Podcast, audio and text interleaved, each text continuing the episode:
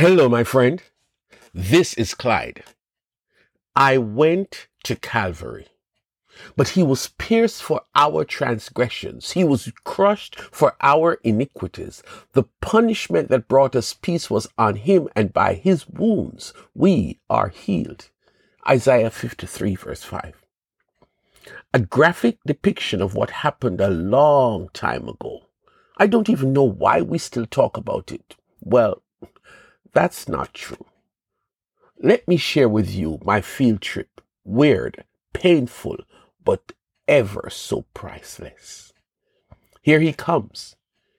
He and one, two, three, eleven of them disciples. They entered the garden on this still night. They were silent somehow. He said something to, th- to them, and maybe seven, no, eight of them, they stopped at one spot and sat down. And he and the other three, I Peter, James, John, they continued walking. And then he stopped again and he spoke to them. And they did the same. They sat down on the ground near some boulders.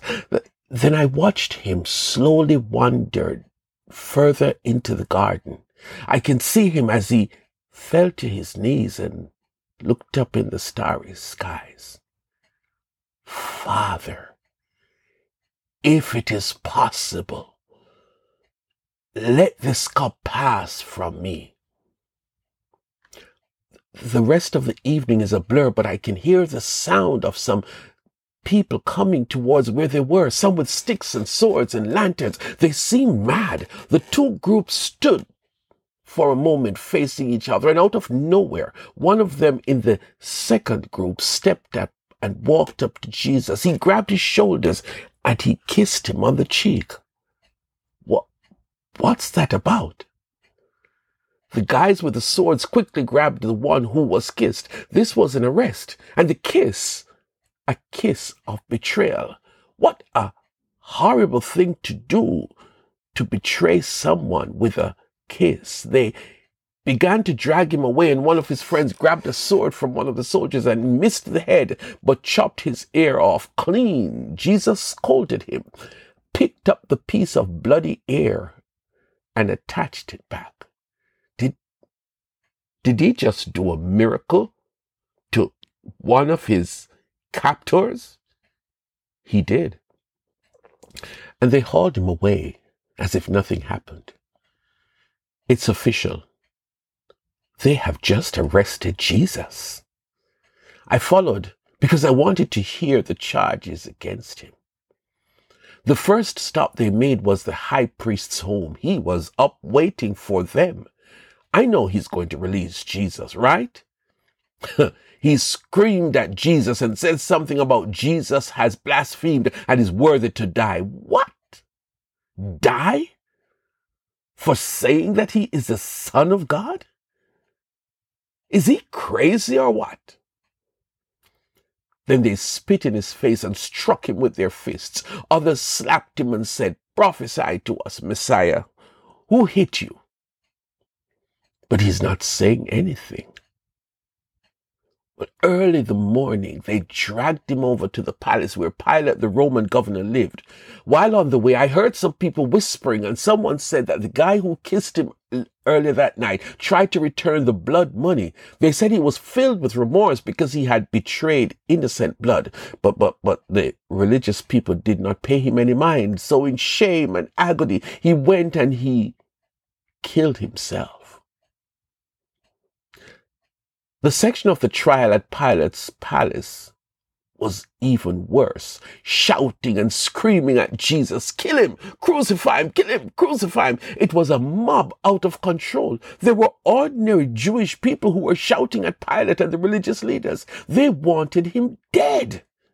And then then I saw the soldiers brutally tie him to a pole, ripped off his clothes, and started to beat him mercilessly with whips with multiple strands. Each time they threw the whip across his naked back and ripped out pieces of his flesh. He was bleeding profusely from the beating, and one of them slammed a crown made of long thorns on his head. Such agony, such disdain, such abject mockery. Then they brought out a wooden cross and they gave it to him, and the crowd cheered. They were going to do the unthinkable. What just happened at Pilate's palace? Is this Jewish justice or Roman cruelty? Did they just try him and found him guilty of what? What crime? And now they are making their way up the hill leading outside the city wall, and he is struggling to bear the heavy cross on his lacerated back, and the crown on his head was. It is a bloody sight, and one half of the crowd was cheering and screaming insults at him, and a smaller portion of people, including his mother, were wailing, crying for what he was enduring.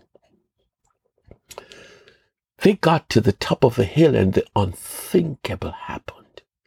They laid him flat on the cross and two soldiers hammered nails into his hands and a third one brutally crossed his feet at the ankles and drove one single nail into the lower portion of his two feet. I turned away my head as they hoisted that cross with Jesus fastened to it, and they slammed it in the hole. The cross rocked back and forth, and his mangled body swayed violently until it stopped. Did you hear that? He cried out to his Father in heaven. Surely his Father is going to answer. Surely he is going to deliver. Nothing. Not a sound from the skies. No one came forward to save him. Then it grew dark. Is that how heaven responded? With darkness? Heaven must be grieving too as a son of God was crucified on a lonely hill outside Jerusalem, crucified along with two career criminals on either side of him. I stood there as if I was all alone. The soldiers were there. His weeping mother was there, and a few others were there Oh, the jeering crowd was still there, and then it happened. He looked at me, and you could see the pain in his bloodshot eyes and the dried blood from his head stuck to his face. I heard something. Is, is he speaking to me? I'm sure I heard his voice, or maybe, just maybe, it is a dream. No, it is not. I can hear him saying, barely above a whisper, I did this. His breathing was shallow. I did this for you, Clyde. The people around gasped as they heard him say, it is finished. Greater love has no one than this to lay down one's life for one's friends. John 15 and verse 13.